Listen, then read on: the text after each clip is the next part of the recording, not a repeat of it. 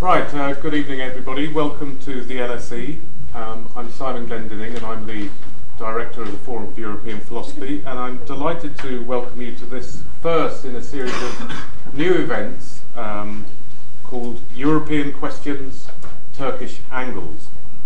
This, this series of events, of, the, of which this is just the first, is uh, held under the aegis of the Chair in Contemporary Turkish Studies here at the LSE and the aim is to bring together thinkers with an interest in questions on bearing on contemporary European identity and to explore how a chosen theme within that kind of area could be illuminated in a new way by taking in points of view from and issues arising with respect to Turkey. So we begin always with something which not necessarily well understood already, but perhaps in which within Europe there's already a uh, a theme or a, a, problematic field which has been well developed and for which we have fairly secure methods and ways of approaching the topic, as it were, from within Europe, whatever that is.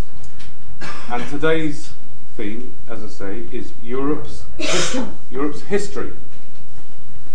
And the format of the discussion will be that each contributor will have an opportunity to make a brief 10 minute or so introduction, opening remarks, which will be followed by a second round, a slightly shorter round, where they will be given an opportunity to respond to their fellow contributors. And that should leave us about half an hour at the end for questions and contributions from you. Now, there's a slight change in the lineup from the advertised uh, uh, lineup of um, speakers because uh, Stephen Houlgate, who's a professor of philosophy at the University of Warwick, suffered a bereavement this week and so was unable to come. And I'm extremely grateful to Peter Osborne to step in at the last minute to give a, a voice from philosophy. Thank you, Peter. I'll introduce the others first, though. Um, in the middle there is uh, Professor Donald Sassoon, who's Professor of Comparative European History at Queen Mary University of London. And uh, he's written an awful lot, and a lot of very long books, by the look of it. Um, but the one I'm going to draw attention to now is one called The Culture of the Europeans, which itself is 1,600 odd pages long, divided into 62 chapters. Um, but has been described not only as unique and encyclopedic, but uh, the book on uh, uh, the European study of the culture of the Europeans. Sitting on his left is Peter Osborne, who's Professor of Modern European Philosophy at Kingston University. His main interests are around Kant, Hegel, and Marx, and first generation of uh, critical theory. But he's also interested specifically in the philosophy of history. And that brings me to one distinction that pr- perhaps will float around and might be where, worth uh, making at this point a distinction between Europe's history, understood as Hegel might put it as the history of what actually happened, uh, um, independently of what we like to tell ourselves about that history, and on the other hand, Europe's history, which would be the history it tells itself its own self understanding of its uh, historical trajectories. Um, Peter's written a book on the politics of time, on modernity, and the idea of modernity as a qualitative, not a chronological category. And then sitting just to my left is Professor Şevket Pamuk, uh, who is the chair of contemporary Turkish studies at the European Institute at London School of Economics, and it's with him that we've organised these events on European questions, Turkish angles. He's the author of The Ottoman Empire and European Capitalism between 1820 and 1913, so suggesting that Şevket himself is already interested in this interplay between Turkish history, Turkish angles, and Europe's history. So, as I say, each one's going to get a 10 minute shot first before they're interrupted by their colleagues. And uh, we're going to go in a certain order, although it's, not, it's not an X factor, no particular order. Um, Donald Sassoon, who's uh, nobody should be taken as representing anything particular, but Donald Sassoon, as it were, with the voice of the historian, will go first, talking about Europe's history. Um, Peter Osborne, representing, but not representing philosophy, will talk about the way in which Europe's history has been understood inside philosophy. And then Şevket will uh, bring in the Turkish angle uh, at, at, the end. So they have 10 minutes each first, and then after that we'll go back and start again, giving them five minutes further to respond to their panelists. And by then we should uh, reach a time suitable for opening it up to your questions and contributions. I'm going to stay sitting here to watch the clock a little bit, but I'm hopefully going to be rather light on that. But Donald, uh, if you'd like to go first on Europe history. Since I represent history, my God, and only 10 minutes. Um, the, the continent is so unbelievably difficult to define since it has no real uh, boundaries, even by the standard of geography, certainly like Africa, to some extent the Americas. And the definition of who is in and who is out has been a characteristic of European history, at least since the last three or four hundred years, although the, the Greeks, Herodotus, also was making distinctions between them and us, us being the European.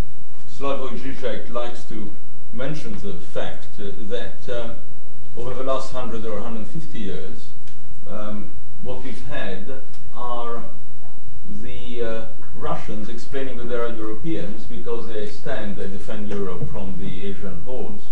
The Poles, of course, defend Europe from the Russian hordes. Uh, the Germans are there to keep the Slavic hordes at bay. The, um, of course, the uh, Greeks and the Bulgarians uh, keep uh, Europe safe for Christianity.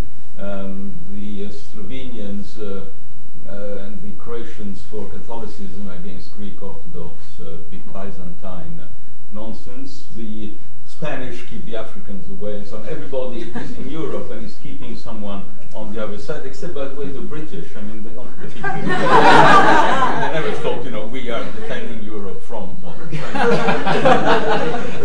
that's quite uh, un uninterested. But what is striking is how new, how recent uh, is uh, the European state system, since Europe is one of the many peculiarities of Europe is that there is no such a thing as there has never been a, a single conqueror of the whole of Europe. Europe has never been run as a single um, European em empire, not not by the Romans, not not by the, uh, the, later Roman Empire, not Napoleon, not Hitler, none of these things. There's never been a full control over all of it, and uh, the states which make up Europe and the present state system is, is actually quite recent, quite new. Um, unlike, for instance, that of Latin America, which is much older than the European one. If one were to take a date at random, uh, 1880, it's not quite at random, but you know what I mean. Um, and you look at the number of states in Europe, there are about 20, and one can always argue about who's in and out, but say roughly 20 states. If you look at the number of states now, um, there are well over 40, 27 in the European Union, another 15, and if you want to put Georgia, Armenia, and so on, I mean, the, the numbers would then um, go up. I don't have, I don't have but the number numbers of states have actually has actually doubled. Um, Italy will uh, celebrate its 150th anniversary next year. Um, actually, the boundaries of 1861 are not really at all the final boundaries of, of Italy. The existing Italian boundaries are those obtained in 1919, uh, once the, uh, the, northern part was incorporated in, uh, in, uh, in Italy. Um, Germany, 1870, and again, uh, two German states, and then uh, reunification later um, it is not quite clear either um, where Poland is, this is one of the most uh, overt manifestations of uh, nationalism in Europe, a very strong sense of it, usually inversely proportional to the security and the, um, uh, the, the clarity of the boundaries of Poland, which have been shifting all over the place for a very long, a very long time. Um, if you take France, which is one of the few states which existed before um, the 19th century, if one were to go to go back, there was a French state before the 19th century, but the borders of this French state have also changed completely. Just one small example. Um, not only, of course, Corsica uh, was not in France until just a year before the birth of Na Napoleon. You can imagine what would have happened to Europe if Napoleon had been an Italian general instead of a French general. Uh, but uh, the um, boundaries of um, um, France were, uh, were modified uh, again uh, um, once they obtained Nice from the Kingdom of Savoy. Most of the French Riviera would really was part of Savoy and would have been Italian, and if things had gone slightly differently, instead of the bouillabaisse, you would have had the zuppa di pesce, probably exactly the same sort of thing in the in the region of uh, of uh, Nice. Um, if Schopenhauer had been back, uh, he would have been amazed uh, that the German city in which he was born is actually in Poland. Uh, Kant would have been amazed that Königsberg is Kaliningrad because that's what it is now, and he would be regarded, uh, not sure as a Russian philosopher, but perhaps. And we can we can go on. We can actually map out even countries which seem to us pretty solid, pretty stable, like um, the Scandinavian countries. I mean, even there, uh, there have been uh, recent changes. Iceland becomes fully independent uh, only in the second half of the 20th century. Um, Norway, um, independent before, but becomes uh, um, uh, totally self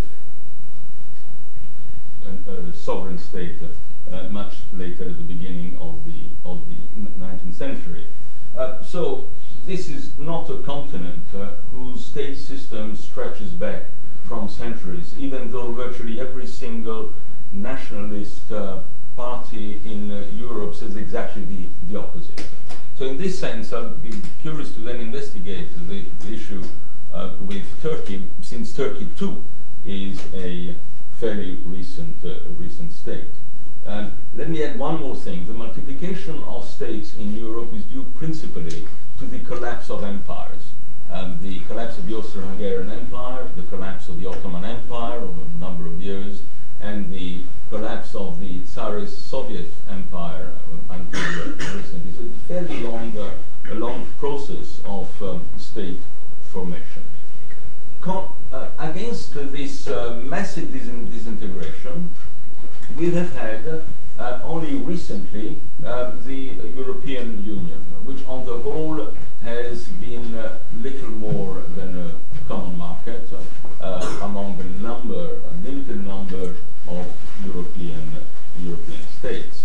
Um, it has been, it has proved almost impossible to uh, establish uh, major common policies in things that really matter, which is usually tax and spend policy, namely fiscal unity. There's no, no way in which they move towards any kind of fiscal union, um, no tax agreement uh, of uh, the, the most basic ones, and obviously um, very um, virtually no um, common welfare policies then. So this is a continent which is disunited, which is fairly new, and which contrasts massively with uh, other places, in particular, I mentioned it before, uh, the Americas, the so-called new continent, uh, actually has far more stable boundaries uh, in its state system than the European one. I mean, if you look at the formation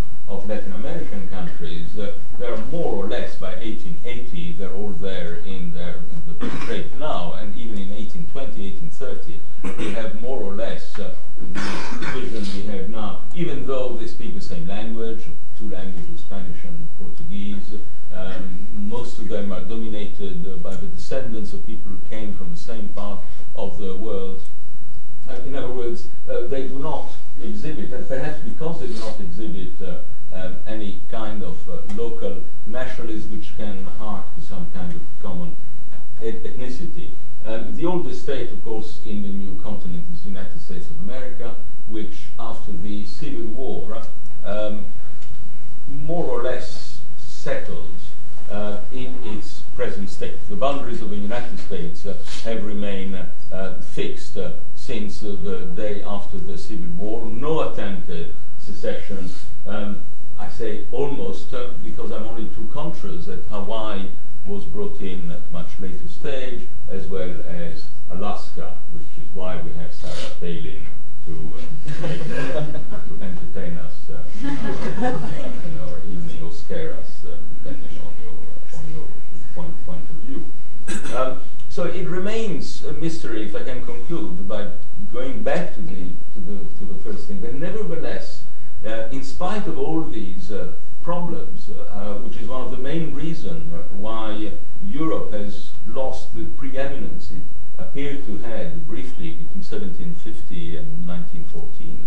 Uh, why is it uh, that uh, this uh, continent is still, for those who or appear to be just outside it, uh, it has the image of modernity, civility, progress. It has all these, as it were, good connotations, so that we do not have a single instance, perhaps I'm wrong, but I'd like to know, we do not have a single instance of a country which says, actually, we're not European, we are Asian, or we are African.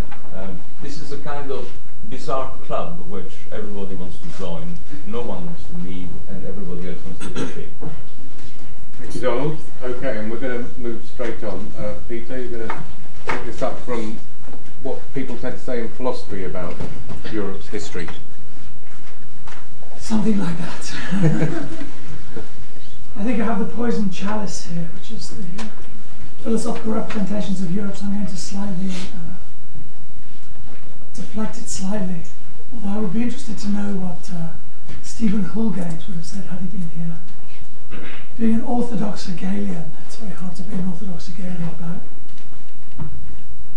Europe today. So, having covered this at extremely short notice, the one thing I have managed to do is check the references to Turkey in Hegel's philosophy of uh, lectures on the philosophy of world history, uh, and I will entertain you with some of those later. But uh, I won't be attempting to defend the Hegelian uh, conception of Europe. In a way, I think uh,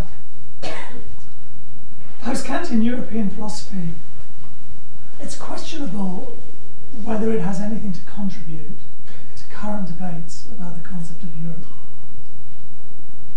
Or to put that in a, a more positive light, it's possible that its only way of contributing is negatively. um, and there are, there are two main reasons for this. The first is to do with the, it's not so much to do with the concept of history, sorry, the concept of Europe, as the concept of history and the, uh, the constitution of the philosophical concept of history as a whole, history in the collective singular, world history, from the perspective of late 18th century Europe. Uh, and that constitution, um, in a way, infects the philosophical discourse of history in general in such a way that it's quite hard to redeem anything like a philosophical concept of Europe from within that concept of history. Uh, one of the main ways, in a way, that post Kantian European philosophy distinguishes itself as a philosophical tradition from the forms of European philosophy which preceded Kant, on the one hand, and from the the so-called analytical philosophical tradition that like to think of itself uh, as coming afterwards is through its articulation of a philosophical concept of history. And in many ways, the, uh, the credibility of a post-Kantian metaphysical philosophical tradition resides in the credibility or the possibilities of hanging on to the concept of history. Uh, I assume, by the way, here, um, I suppose I put this as a question to my colleague on my right. Um, I assume that to maintain the concept of history in the collective singular is to have a philosophical concept of history. And I also assume that to not have a concept of history in the collective singular is in some quite deep sense to not have a concept of history. So I'm quite interested as to what historians might make of that. The, the problem is the legacy of the mainstream European philosophical traditions concept of history. Uh, its enduring interest, I think, derives from the fact that it's constituted at a world historical level. It's not constituted at a, at a European level. Its problem is that it's constituted at a world historical level via the mediation of Europe. Uh, and the question is really whether that's a fatal uh, situation or something that can be got over. So if, you, if one looks at the 150 years of philosophical history that run from Kant via Hegel and Nietzsche up to uh, Husserl and Heidegger, which is, if you like, the mainstream of the post-Kantian European philosophical tradition, you find this, this tradition uh, structured in common by uh, a series of uh, familiar reductions or conflations, some of which are more culturally uh, and politically familiar, and one of which uh, is less so. And essentially, uh, I think this tradition, this post Kantian philosophical, European philosophical tradition of thinking history, is unified up until the, uh, the Second World War, from Kant to the Second World War, by a reductive identification of four categories. These are the categories of European history, Western history, Christian history, and the history uh, of philosophy. Uh, and in many ways, it's, it's, the last one which is the peculiarity. The identification of Europe, the West, and Christianity is, uh, in a way, too much of a uh, cultural banality to historically speaking, to uh, render this tradition intellectually distinctive. It's in some sense the recoding of that uh, notorious historical conflation via the history of philosophy, um, which is which is distinctive. And of course, in its, in its worst and passing moments, the Europe within this fourfold conflation is itself reduced to Germany in some instances.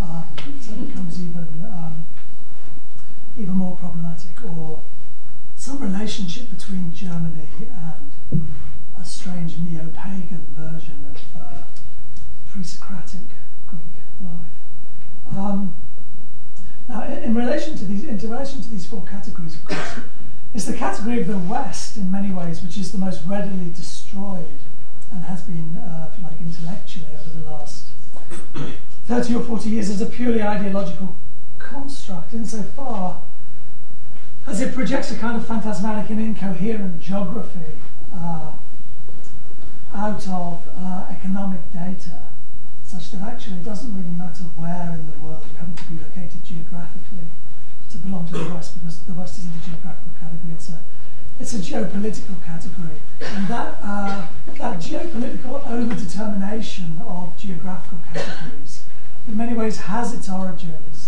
in the philosophy of history and in, uh, if you like, the, I don't want to say the Eurocentrism, but the, um, the Euro perspectivalism of, uh, of these philosophical histories. Uh, what, what's most philosophically distinctive about the conflation, however, uh, is not this Europe, the West, and Christianity being identified, but the identification of history in the collective singular with the history of philosophy.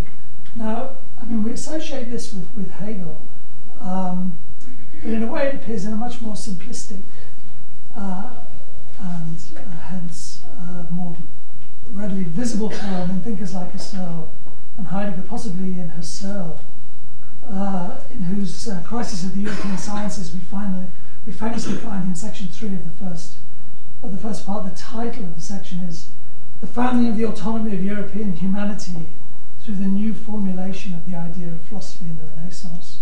it's fairly amazing that philosophers in the 1930s could still be writing a history in which European humanity could be founded by a philosophical idea. I think the, um, the idealism of that conception is, is one of the main things which, if you like, discredited philosophical history theoretically, along with um, the previously mentioned German problem. Um, but at least in Hegel, as opposed to in Husserl, we have a conception of philosophy itself as its own time comprehended in thought, so we at least have some kind of dialectical tension between the philosophical uh, and the historical aspects. The reason I think uh, for this, in a way, many, in many ways, startling reduction of history to the philosophy of history and the philosophy of history to the history of philosophy, which are the two essential moves through which the philosophy of history got going in the 19th century, is really to do with the question uh, of how to uh, establish conceptual unity in the, uh, the notion of history. Uh, because it's the reductive identification of the history of philosophy with the philosophy of history that allowed Hegel to present history as the self-development of reason, and which then in some ways allowed Marx to present history in, as a narrative of the imminent development of the forces of production in their relations to the relations of production, so that the, the, uh, the narrative unity, insofar as unity is to be construed in a narrative mode, requires some kind of categorical reduction in Hegel to reason, uh, in Marx to need. But the, uh, the operation of reduction, whether it be to reason or to need, is essentially, uh, is essentially similar.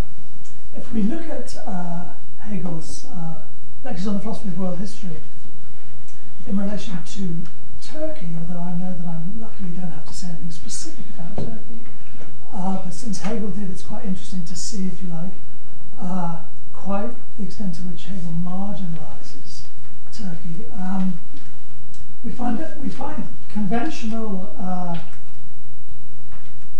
derogatory uh, remarks primarily of uh, to do with the abstractness of the uh, non-Christian concept of religion on the one hand, and the authoritarian character uh, of its uh, of its relation to indigenous cultures in its imperial project on the other. But the thing in a way which which remains alive in a strange way is Hegel's final uh, remark about Turkey, which is in relation to the Near East, which is comparing Europe's relation to North Africa and the Middle East.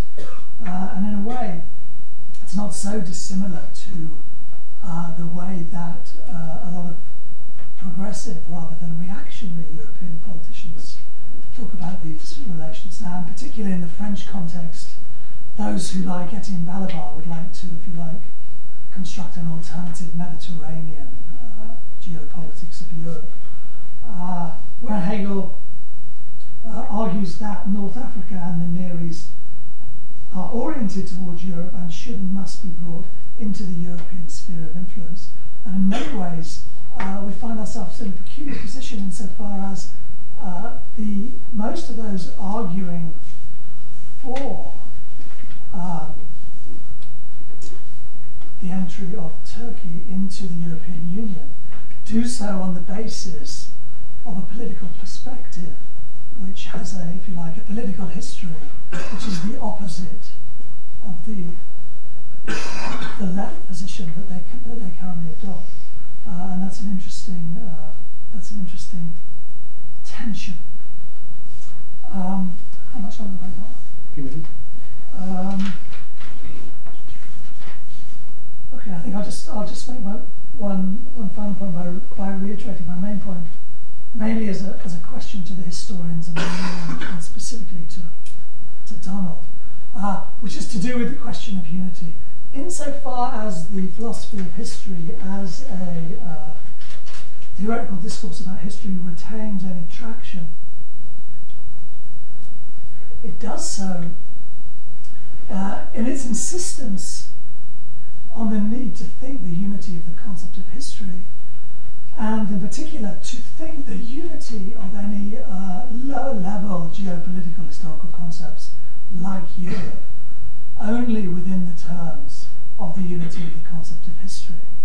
Uh, and the problem, I think, uh, of the, uh, if you like, the theoretical dimension of the debates about Europe that uh, accompany a lot of debates about European citizenship and, for me, much worse idea, European identity, which is a terrifying idea.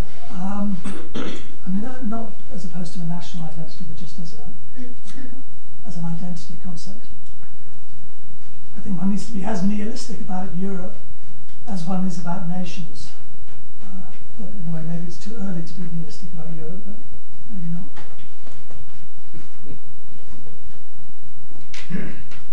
and the question, therefore, if you like, is on what possible basis, other than a, uh, if you like, a simple realist uh, discourse regarding the technically optimal spread of the euro as a currency, what is the other possible theoretical basis for thinking something as phantasmatic as the unity of Europe? Okay, thank you.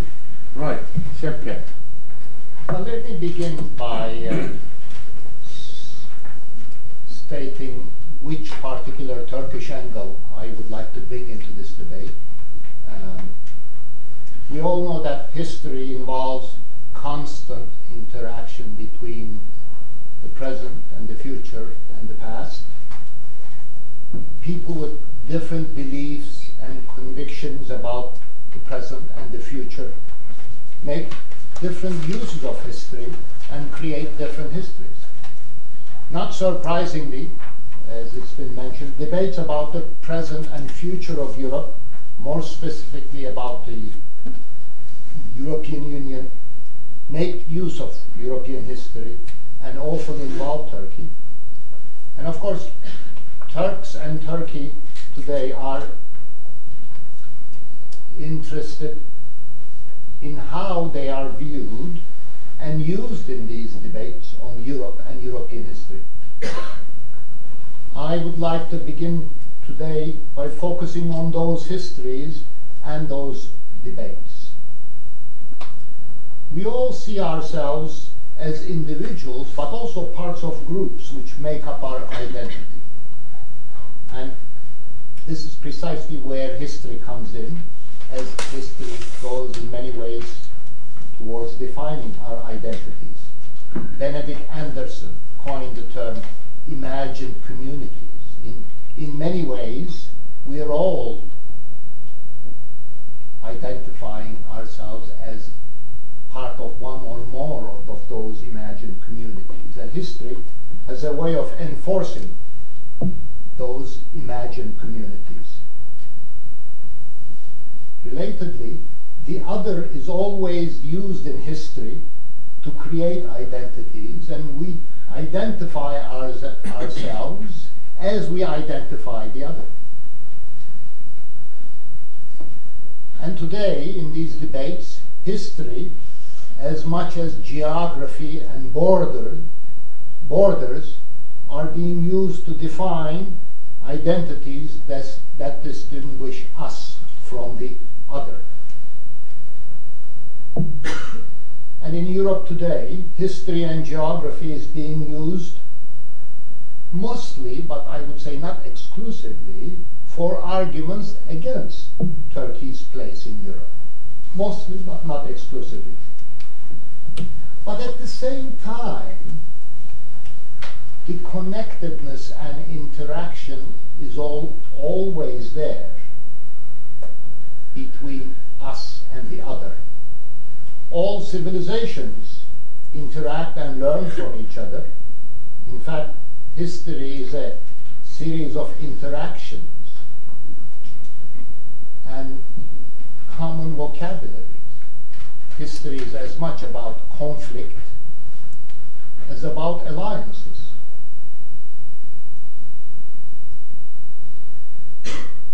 the us and the other are always interacting and shaping each other. I would say this is true uh, about history not only in Europe but certainly also in history in Turkey as well. Turkey today, Turkey today.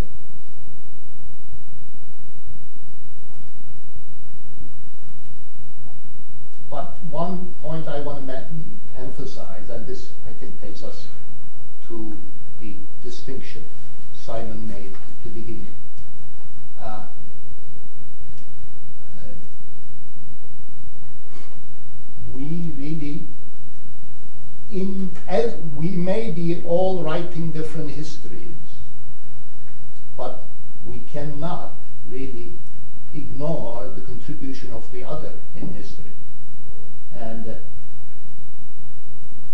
since I'm an economic historian, I want to just present a few examples from economic history.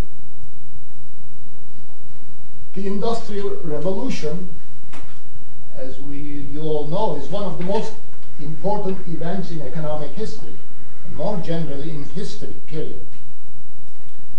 This is an event that took place first in this country and paved the way for modern economic growth and increases in standards of living over the last 200 years all across the globe.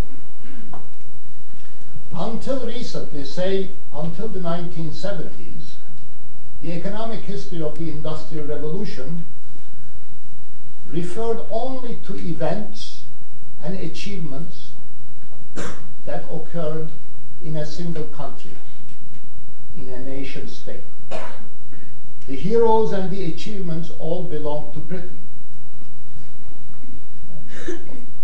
More recently, however, there is a growing recognition that in fact not only the ideas but the people kept moving and learning from each other across a very larger, much larger European space the ideas, institutions, and technological achievements of the Industrial Revolution actually developed and matured thanks to this centuries long interaction and interconnectedness.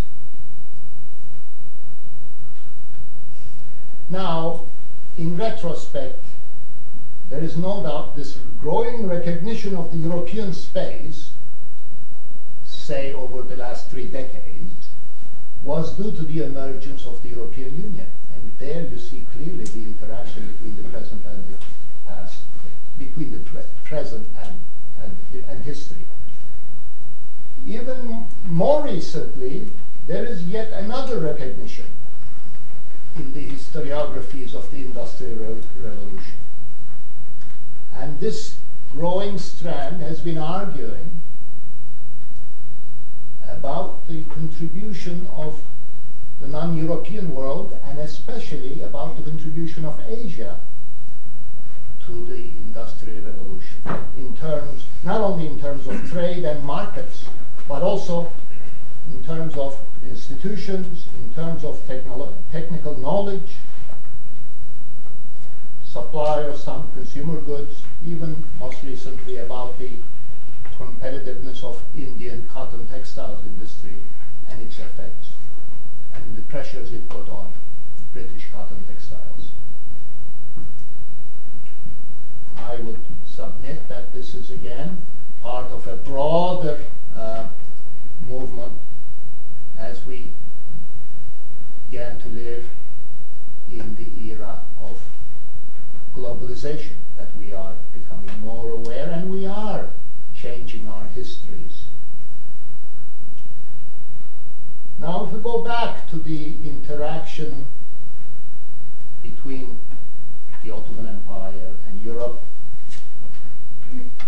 I could uh, give you many examples from history.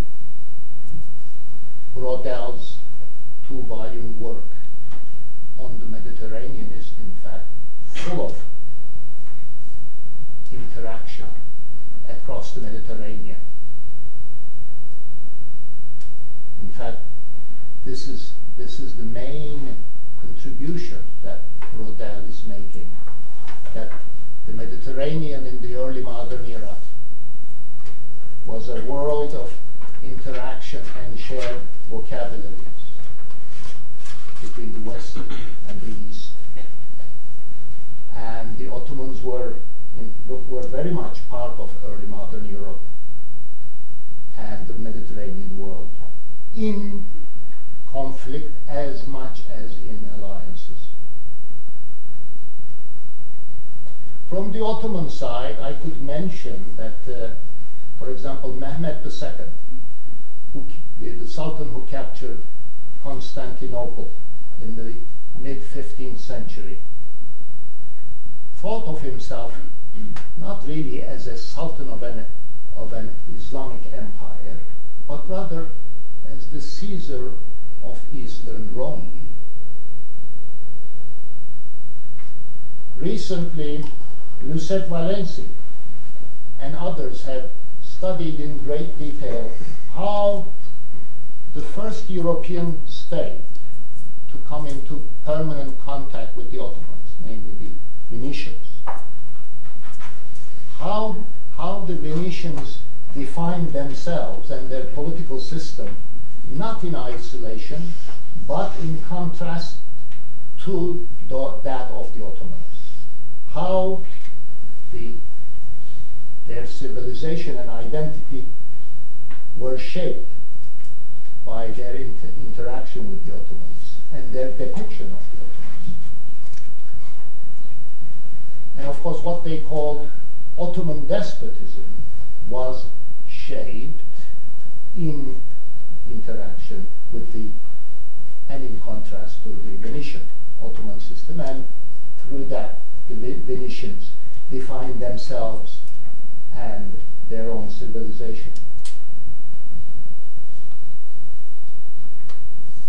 coming closer, um, one,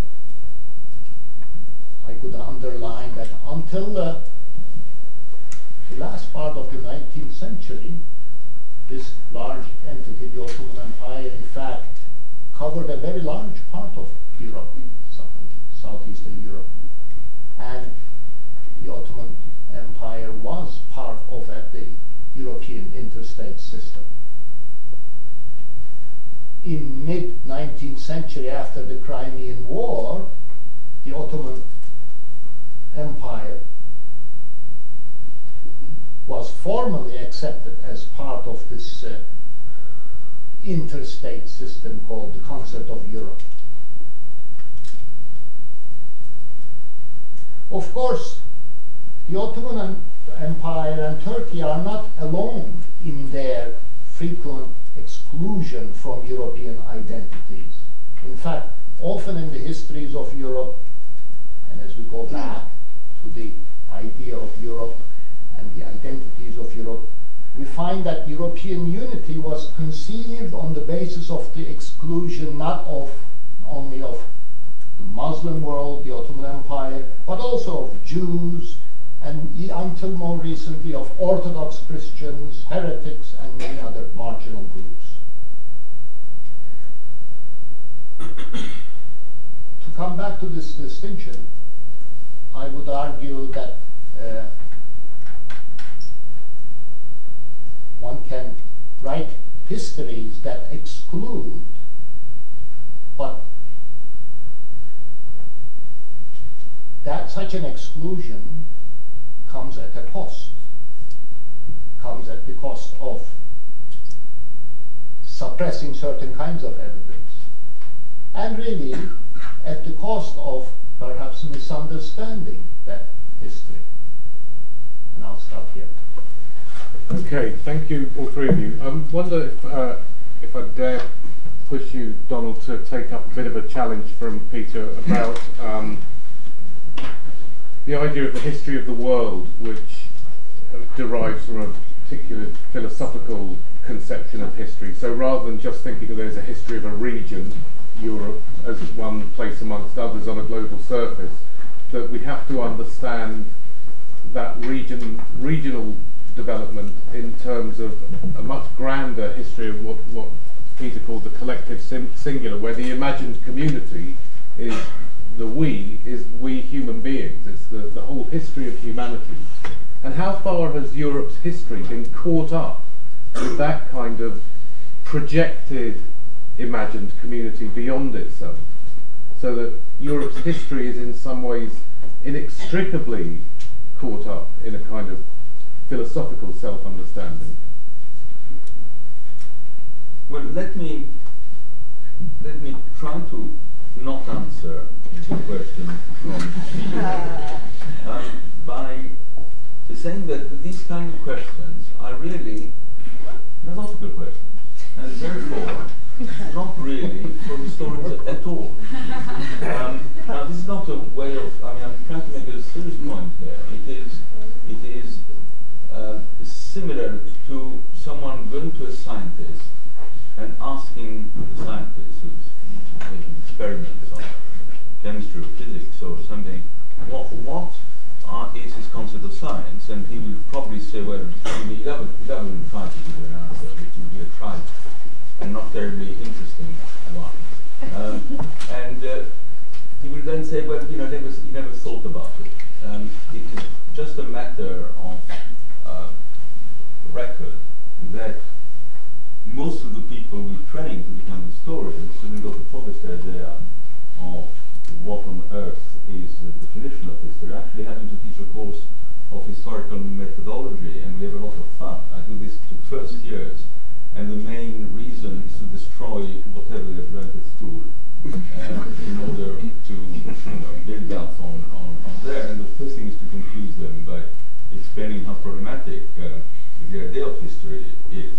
Um, but this is fairly unusual. On the whole, we do not have to give a definition of our subject. it's interesting that in the social sciences, this is not the case. In many courses or degrees in sociology and so on, nearly the first year is spent asking what on earth is this? What is sociology? What is political science? What is international relations? What is this?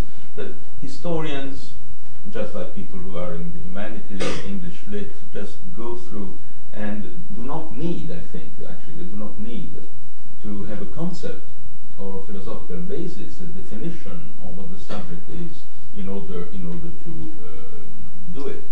The second point is that of the boundaries. Can, you know, there are lots of books which are the history of Turkey, history of this, history of that.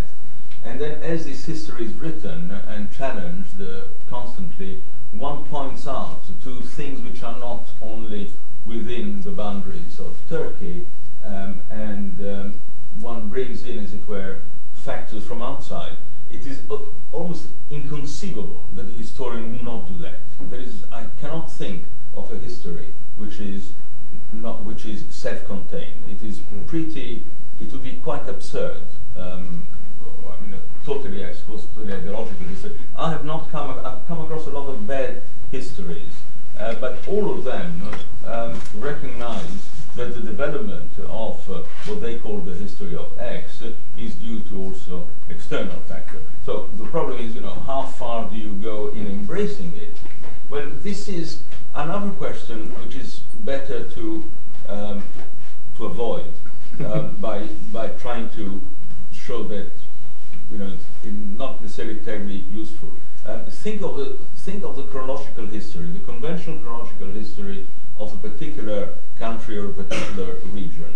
One sort of goes back uh, and lists the things which are important uh, and eliminates the things which are not important. The things which are important are things which cause something or other, which is regarded as being particularly significant. And uh, there, there is a cut-off point where quite clearly um, one wishes to start at a particular juncture and not having to go back uh, to a period which it is we don't have the resources, we don't have the knowledge, uh, we will never get to discuss uh, the origin of the EU if every time we had to try to think, you know, let's put this in a proper chronological uh, order and start uh, with ancient Rome and ancient, and ancient Greece, although there's probably some kind of vague connection there. So similarly, a history of the world um, would one would need to take some relational factors, uh, put these together, and try to trace the history of these relational factors as being particularly global. And so we do have histories like, mm -hmm. like that. Mm -hmm. And to some extent, people like uh, the Annales school try to find factors which are, were not political, which were not immediately determined by political event, and try to map them over very long, uh, long term. Um, and in that sense, they were, you know, they were achieving something, but at the cost, which they even gloried in, of eliminating or not discussing what they call conjunctural history, trivial events such as the First and the Second World War and stuff like that. And certainly the European Union would be regarded as a as, a, as, an, as an absurd uh, conjunctural event, it, whereas the real history would be the history of trading relations in Europe, at least in the medieval period, and then looking at it and looking at the connection with state boundaries and how these were broken or, or were not in existence and, and so on. Okay, thank you. I'm, I'm going to uh, throw that back a bit to you, Peter, in the, in the thought that uh, our idea of Europe's history now can utterly do without these sort of ridiculous, ambitious attempts at universal history that the 18th and 19th century philosophers thought was possible. And, and indeed, uh, one of the things that I don't know if you're going to read out a bit more of Hegel, but might it be that the kinds of things that those thinkers were saying about places outside Europe were in a way dependent upon this kind of hugely um, fantastic conception of, of, world history, or throwing it back, would you throw it back to Donald and su suggest that there's still some place for a kind of philosophical investigation. Yeah, no, uh, you misquoted me actually. I never said anything about a history of the world. Right. Well, it's the name of the book. World history. world history. Well, well, world yeah. history is different. Well, world history is the standpoint from which you write any history. It's not the uh, single narratable story of everything. It's uh, it's to do with the like the constitution of your perspective on any historical event. So it's not, uh, the question of a narrative history of the world is not at stake. Um, I mean, that was the problem for early 19th century philosophies of history. Uh, and their problem was the relative ignorance of the world. Right? So that kind of history goes out of date pretty much immediately. I mean, actually, at the time, they they weren't you know so bad relative to the knowledge of their day, but within about 20 years, they were completely you know. Um, so it's, it's not about narrative knowledge of histories of the world. It's about how you constitute the category of history. And while I can understand that those concerned solely with a kind of professional uh, credentialization can follow the practices of the profession to become a historian, um, it's not clear to me that you can, you can intellectually appropriate the concept of history without some reflective relation to, the, to its basic categories. Um, and in particular because the categories through which histories, particularly contemporary histories, tend to be written, tend to be simply taken uh, from existing political discourses uh, according to various pragmatic conveniences. So, for example, any uh, history that gives the category of European identity, the question might be, well, why and at what point, why should, why is the category of European identity the category of a possible history? Right? Because I think, I think it's pretty clear from the narrative that you gave at the But why not? Uh, the first question is, is, why? Why choose it? And the answer is for uh, pragmatic reasons of uh, passing political uh, use because if, if I follow your, you know, if, if you follow your initial history of the changing boundaries of Europe and the uh, remarks that followed uh, about Turkey, it's pretty clear that European identity is only really theorizable via, a kind of non-dialectical double, double negation, right? Euro European identity, European identity is to be some, is to have an identity which is not that of a non-European. it seems to be about all that can be said theoretically because because the empirical content changes. Yes, but a, So a there's no- historian, there's nothing yes, to- but a historian who were to say, I want to write a history of European identity, is not actually someone who proposes uh, a definition of European identity. Um, that is someone, that particular historian, is someone who tries to trace the way in which the word, the concept, the idea of European identity has been used throughout the centuries. Is a long term. Or, um, or, um, or that's a the last- the different history. 30, 30, There's, 30, there's two possible histories there. There's an intellectual history of the concept of European identity, and there's the claim that there is actually something out there corresponding to the idea of European identity. Yes. Can we just can, can I just intervene here for, for a moment? I mean, the, the interesting I, that dialectical double negation, the, the not Non-dialectical double negation. not non-European, Yeah. not non-European, It's a non- and, and that that is a, a, a a- a- well, it, it, it, it connects to what Shevket was talking about. These histories being told with the excluded other. But um, the challenge to you, Shevket, from the historian next to you, would be that in fact no history really practices these exclusions very thoroughly. When any, anybody wants to tell a history of a space, they're always going to look out to see what influences there were from beyond it. And so these, um, um, when, I, I wonder if um, the charge, as it were, to European history that it that it overlooked these other influences was something actually that it was always embracing. Well, um, I, I, I think it, we are talking really about a mixture, but I submit that for a long time, his, say, 19th, especially in the 20th century, history has been written around the concept of the nation state. And uh, obviously nation states were in interaction with each other and these national historiographies do not deny the interaction okay? but but all a lot many of those histories has been right, focusing on us on our nation state right and trying to tending to play down the contribution of let's say neighbors and, and, and, others. So I would say in that sense there is we have all across Europe for long long time uh, selective in histories focusing on us say the French and the German and the Greek and the Turkish and the Bulgarian have been very different histories you might say that's not a very intelligent thing to do or whatever, but this was in fact the case. And uh, I would again underline how much in fact history is influenced by the present. Um, in- and and the and the present mindset that uh, in the day of in the era of European Union, Europeanization, we write different histories. In the age of globalization, we write different histories. In the age of the nation state, we really write different histories.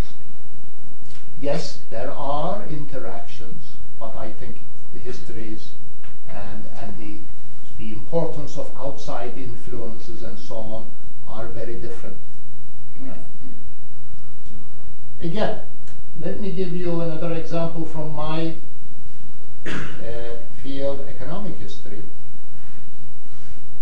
Until recently, there was no single thema- thematic economic history of modern Europe. economic history of, of Europe was conceived and written until very recently as the histories, the aggregation of national histories. I am proud to be involved in a Cambridge University Press uh, project to write European economic history in themes, but taking the, the entire Europe as the unit of analysis and not making Europe as the summation of British economic history, French economic history, Austrian economic history. That's very, very recent. And again, I submit this is because of the gaining popularity of the idea of, of a European Union as a, as a single space that now these kinds of histories are, are written. Now let me then bring the perhaps the focus little further to the present, and since I'm the last speaker. Uh, I would say that uh, how we write history is how, view the, how we view the other. How we write the European history, how people write, different people write European history, is today influenced by the age we live in, and it, it will continue to be influenced in the future. Um, how European history, how European histories will deal with this other, us versus the other, whether there will be borders, to what extent geographic will come in, as opposed to say shared principles and ideas, whether European Europe will be defined by geography and borders or by ideas and principles, I think will depend on the present and the future. History, Euro history of Europe in the future, I submit, cannot be, will not be independent of where Europe is going. And that, of course, the history in turn will, to some degree, influence the future of Europe. But European history will be influenced by uh, Europe presently and in the future. And I, I would say again that at the moment, um, Europe, there is a crisis crisis, economic, financial crisis, but there is also a, crisis of the idea of Europe, of the, of the European Union. And that has a has a negative influence that influences negatively the use of history uh, and, and, the use of European history. You, my sense is that uh, too much is being made today of, uh, of history in a negative sense, history of exclusion of the other, rather than making use, rather than emphasizing commonalities and the and the common vocabularies across history. And uh, these identities are today, once again, being shaped uh, in terms of exclusion, in terms of geographies, and in terms of borders. But if we have take a long view of history, we also know that things are bound to change, and that uh, I am optimistic that Europe in the future will be talking more about the common histories and less about the borders in the definition of, of, of, of Europe and European history. Okay, thanks. Right, now we have about 25 minutes where we can have questions from you. I'm, I'm pretty sure Donald will want to come back in defence of the historian at some point as well. we've got uh, we've got a couple at the front, and then I'll work my way back. So if we start start with you, make sure you speak nice and loud because you're facing the wrong way for the people at the back. So you have to really. It's uh, open to the panel actually this question, but it's actually a quote taken from Professor Pamuk's uh, talk. He said that history is a constant interaction between the past, present, and future. Um, on a superficial level, that's obviously logical. Past, present, future function naturally. But on a deeper level, I'm I'm quite worried by that idea because if we try and understand our future in relation to our present state, that, does that automatically presuppose how we're going to judge our past? Are we going to change how we look to our past in order to sort of make our future foresight um, more more appealing to, let's say, Europe or to the EU? So I'm saying, at best, it's uh, pragmatic to do so. At worst, it's artificial. So I think I'm quite worried by that sort of analysis. What, what do you? What do Thank you. So interactions between dimensions of your sight here as historians and others between your, the way you look at the future, really mapping out how you're going to understand the past. Can we go first, Shevket? Oh, you want, you want me to go ahead and? Yeah. Oh. Okay. Um,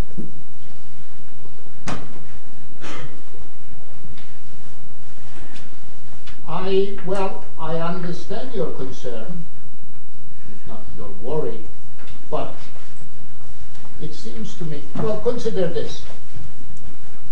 Historians are not people living in isolation from their societies, their social environment. And through the historian, we look at the past through the present, and this has always been the case.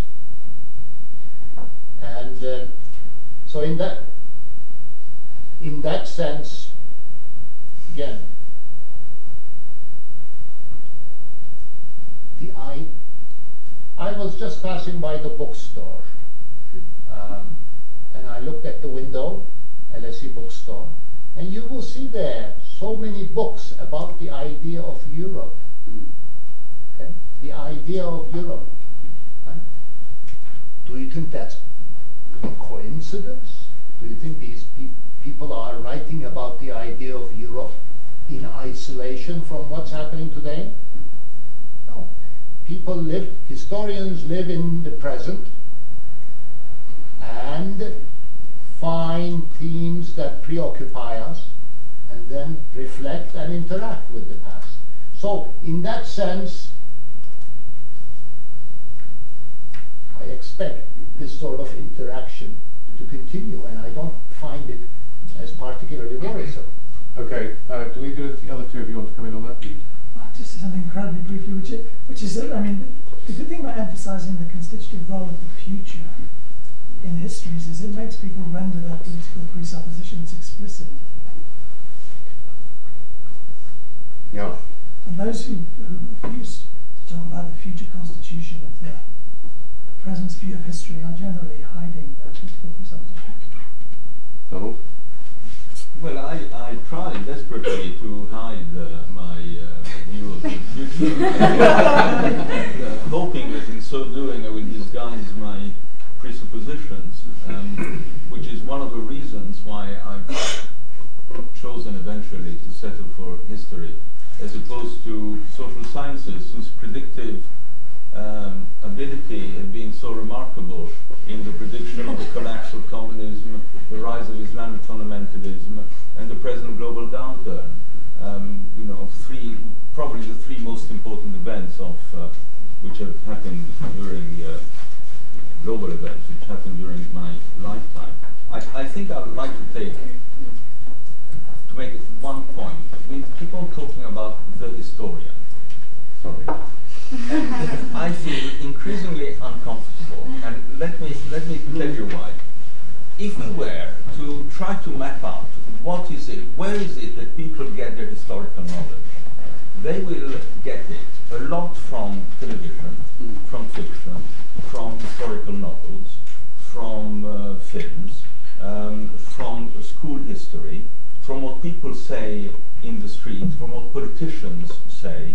Uh, if a politician wants to attack a country, they have to say he, the baddie, is like Hitler, right? Um, so you know, any historian who studied German and so on is completely apoplectic, saying no, but look at the differences and so on. It makes no difference. Nasser, Saddam Hussein, and so everybody is like it. So there's plenty of history about. In the good old days, in the myth that historians like tell about their own profession. Once upon a time, we were in charge of ruling ideology, and so we defined things. We wrote the history of the nation. Um, you know, the nation had just been invented, but we made sure that we trace its origin back to further away than the nation next to it. So 1066, the Poles 966, there, 100 years earlier, and on and on and on. And, you know, Georgia, I think in one of the ones I read is wonderful, It's 680 uh, before Christ. So that gives in, you know, the Romans and the Greeks can go. And, uh, so this was the role of the, of the, of the, of the historian. But now it's a profession. It's a specific job in universities where, uh, in order to be promoted, you have to do certain things and not to do others. And so there are some things which are fashionable in, in history. One of the, uh, one of the present day fashionable concepts is that of identity. And by the way, one other fashionable theme in uh, history is the, the other, or the downtrodden, or which was not at all um, a theme regarded as worth studying 50 or 60 years ago. So it's a field that changes, and changes because being now an academic field, not only it must defend itself against uh, the dominant conceptions of history, which are no longer, probably never were, but certainly they are not now in the hands of historians. but at the same time, one must follow particular procedure to get jobs, promotion, and so on. I mean, a PhD. If someone wants to say, I want to do a PhD, the world, you know, I'll say, right, but, you know, you can you scale it down a bit, like Hull in the turn of the century, you know, and not the, the, whole, the whole thing. So, on the whole, the um, the way in which one can discuss these things is to adopt a more sociological approach to the to what is history and what is the task of the historian now. Okay, right, we did it. Uh, I'm going to take one there, then one there, and then come down here. So here first. Uh, I'd like to ask, how much do you go far for to claim European border or European ideology? And how can uh, inherited Alexander Grey, uh, Caesar, without a border, to accept them as a heroes, but without a border? Uh, suppose Oswald. So what, what was the first the first part of the question about was that a relationship between how far do you go between identity? What Yeah, because you start from the Hegel, 18, beginning of the 19th century. I started from Kant, but I was just that was my brief. I was Just told. 30 years before, yeah, that's all right. And I mean, you know, pe- people who write the semantics of, you know, the historical concepts in European languages say that, the, Koselleck being the main one, identifies the simultaneous emergence of the concept of history in the collective singular in the last third of the 18th century. Semantically, it didn't, you can't find occurrences of the term prior to that. But if historical semantics is what we're dating. Okay, we'll, we'll carry up over there. How, how long do you think it will take for the, the to join the Eurozone and be, be a member of that? Do you think that Turkey is already ready for be a member of the Eurozone? And will Turkey benefit from the single currency system? You're asking Gates. I think Shaka, you should take this.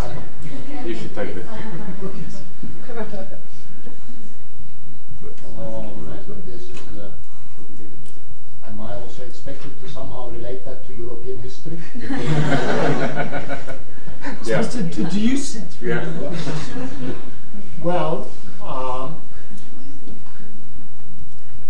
let me try to really link this to the debate because uh, because uh, let me say this that it's not anymore about whether I think the debate at the moment now and the outcome will not depend on whether Turkey fulfills the criteria. It's whether Turkey becomes a member will also depend on what Europe thinks about Europe. Hmm. what is this? I, what is this union, European Union? I think Turkey's membership would depend on what Europeans, those inside the gates, will think about the nature of this entity. But can I ask a question on, on, on, Yeah. on Turkey? I mean, imagine a different scenario. Not so, how many people in Turkey? 80 million now? What's the 73. 73 million? Um, When it comes to population, I, of course, well, um, It's a shame. Um, some If- people said 120, so. I, I accept your figure of 73, which has a ring of authenticity. Um, if Turkey, uh, with its 73 million people, um, was a very rich industrial country with a thriving financial sector, etc., etc., would anyone say, are you really European or not? Or we would all say, please come in, we beg you. You know, in a, in a sense that the, that the boundaries is not Europe, but what kind of country are you? If it is Right. poorer than the average, too many Right. farmers, etc., Muslims. Yeah. True. I think if Turkey had uh, 10 million people, even 10 million Muslims, it Mm. would be a member. And Switzerland. And be like Switzerland. Yeah. yes, that, that, that, that is true.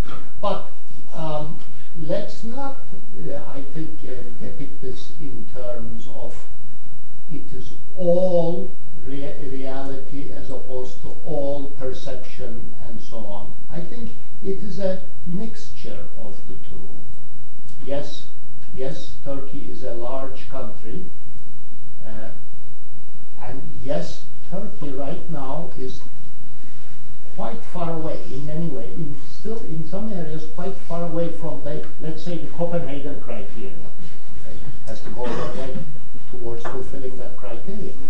But sometimes uh, in the debates in Europe, you wonder whether fulfilling the criteria is enough. In fact, European politicians say that some European politicians, some European politicians, but not the Commission. The Commission never said, but some European politicians say, even if Turkey fulfills the criteria, it should not become a member. So they are on, rec- on the record for saying that. So, in other words, even if they become a prosperous country, that then they invoke geography, borders to say, well, Europe is not, yeah, Turkey is not part of Europe, it should not become a member. But the same people have already also formally accepted Turkey as a candidate. Yeah, okay, at the front here, and then we'll move up to the back. Yeah, just just following on that point, obviously Turkey, if it did come in, would be the second largest country in the EU. And um, I think it also associated with this. Politicians are always being accused of knowing no history. And I think very much, if you look at Merkel and Sarkozy, they respond or react, probably the better word, to actually the current position in their own countries. And you've got this big debate going on in Germany, which Merkel has ignited, on multiculturalism versus integration. And similarly with Sarkozy and his attitude to the immigration communities. I mean, a secular state banning the burqa. Why? You'd think a secular state would actually like to admit to secular, secular states who didn't become more Muslim. And I think it also goes back to the whole issue and, uh, of the EU. In the early 90s, it was widening versus deepening. And now we've had widening and shallowing and diluting, basically. And it was interesting when Robert Cooper was here recently and talking about the about relations between Europe and Russia. And Russia wouldn't stand the admission of Ukraine to NATO. He said Russia's not at all bothered about Ukraine joining the EU because it regards the EU as so chaotic and fragmented with its own council of the regions, I mean, you know, whatever, that actually it sees it as no threat. NATO would see it as a threat, but the European Union not. And, and I think the final point, several, but I won't go on. No. But, but, but just the, the politicians, I think, are being banal. But I think it's also the, the way that Europe's looking in on itself, the loss of empire, and also also because it's huddling together because the economic uh, Yeah. centre of gravity is moving east.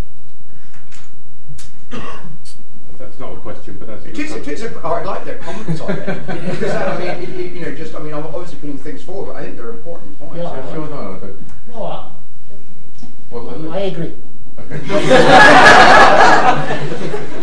Donald, we are witnessing a paradox. If uh, you were an anti-European who Yeah. somehow has accepted that the EU is not going to disappear, Yeah. but your objective is let's have the EU as a minimalist EU, Yeah, that is, exactly. let's just have the, the free trade stuff, but you know nothing else. Then, if I were one of these, and people, many people in the Conservative Party are Like like that, uh, then I would say I want Ukraine to join, I want Turkey to join, and so on. Because clearly, the more countries join, particularly countries who exhibit uh, an, on a number of criteria strong di- dis- Yes. similarities, then it would make it far more complicated to move beyond the, uh, the, the thing. So the anti-European want an, an expansion, uh, whereas if one were a real, uh, um, you know, let's build um, Europe and so on, they don't say it because they're embarrassed and slightly ashamed, but one should say no, it was a mistake to have a 27 countries. It was a mistake to have Romania, Bulgaria and so on. We should have solidified the 15, um, quoted Norway and Switzerland, because they're only rich countries which are still, you know, outside, uh, and put a barrier there and then, later, one day, um, you know, but that, that's the that's the strange situation now. Mrs. Thatcher, um, to give her credit for intelligence, because she, she was remarkable, especially compared to her successors, um, was in favor of expanding the European Union because she knew perfectly well that, of course, it would cause it would cause stagnation. I, I, li- I like the thought of the widening and shallowing. I think we should put this to the European Union as their future agenda. Are you a shadow European? I, I've no idea. Yeah, go ahead. Thank you very much. Um, actually, as you mentioned, all speakers, um, the Europe divided, uh, European actually divided Europe into the borders. Uh, firstly, excluded uh, all external uh, values such as Islamic values and communist principles, and then internally uh, socially constructed the idea of the nation and nationalism, and through the uh, saying that we are, we are and them, or us and them, and then created the idea of the nation. I wonder in that in that case, uh, what about actually the the others or the, those borders which already has been drawn by Europeans, and also Like who, for example? uh, I'm coming to that. Yeah. Uh, do you think how actually European and European countries uh, dealing or included the other identity, which is periphery or radical identities, such as immigration, ethnic minorities, ethnic religious uh, uh, identity, uh, different sexuality, and so on? Uh, in that case, how actually uh, the, the what we call Western values, uh, neoliberal democracy or globalization idea, and so on, how actually those included these ideas? Does it work for Europe anymore?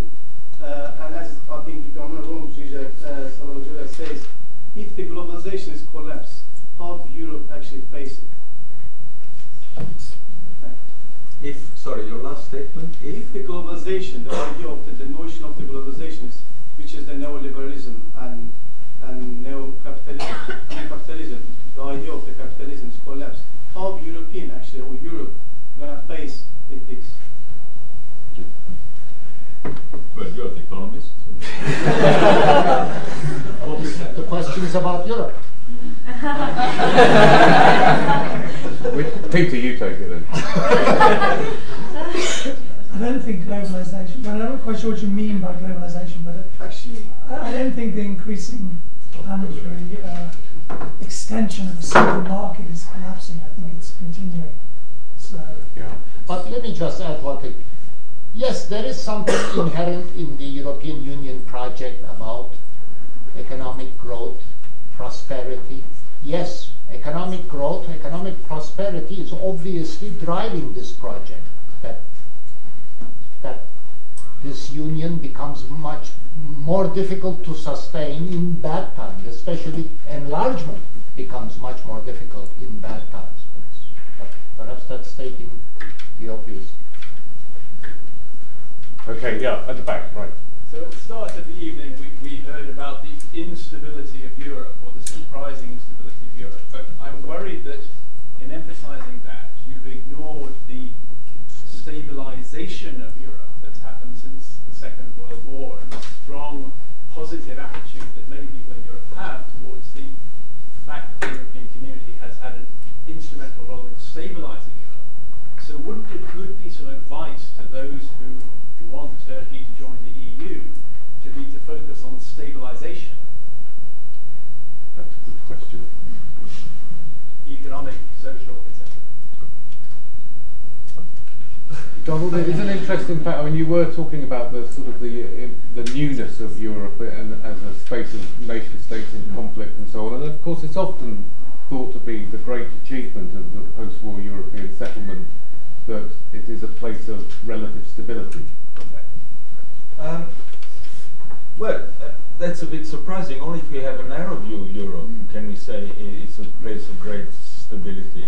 Um, quite a few of my new states um, actually are 20 years old. They've reappeared, resurfaced, they would claim, but anyway, they, they are the result of uh, one extraordinarily unstable event. Europe emerges out of 1945 as a divided continent. And I know that people who um, were the architects of the European Union, when they said Europe, they really meant Western, Western Europe. Europe. They never, never, never thought about Eastern Europe. Um, that was their Europe. This is what has collapsed in the last 20 years. I don't see at all any stability. I'm very glad, by the way, that the European Union exists. I'm very glad it enlarged, etc. But this does not change at all the, the, the fact of, the, of this extraordinary dimension. Not only Eastern Europe, uh, or rather the Soviet Empire, has collapsed, uh, but even one country which had been there since after the First World War, Yugoslavia, has collapsed in about every single bit of the second. you had what? Lost count, seven states out of one, um, and all in the, the last one, Kosovo, two years ago. Um, you know, so I, I, uh, I dispute completely the fact that this is a continent of stability. Look at Africa instead.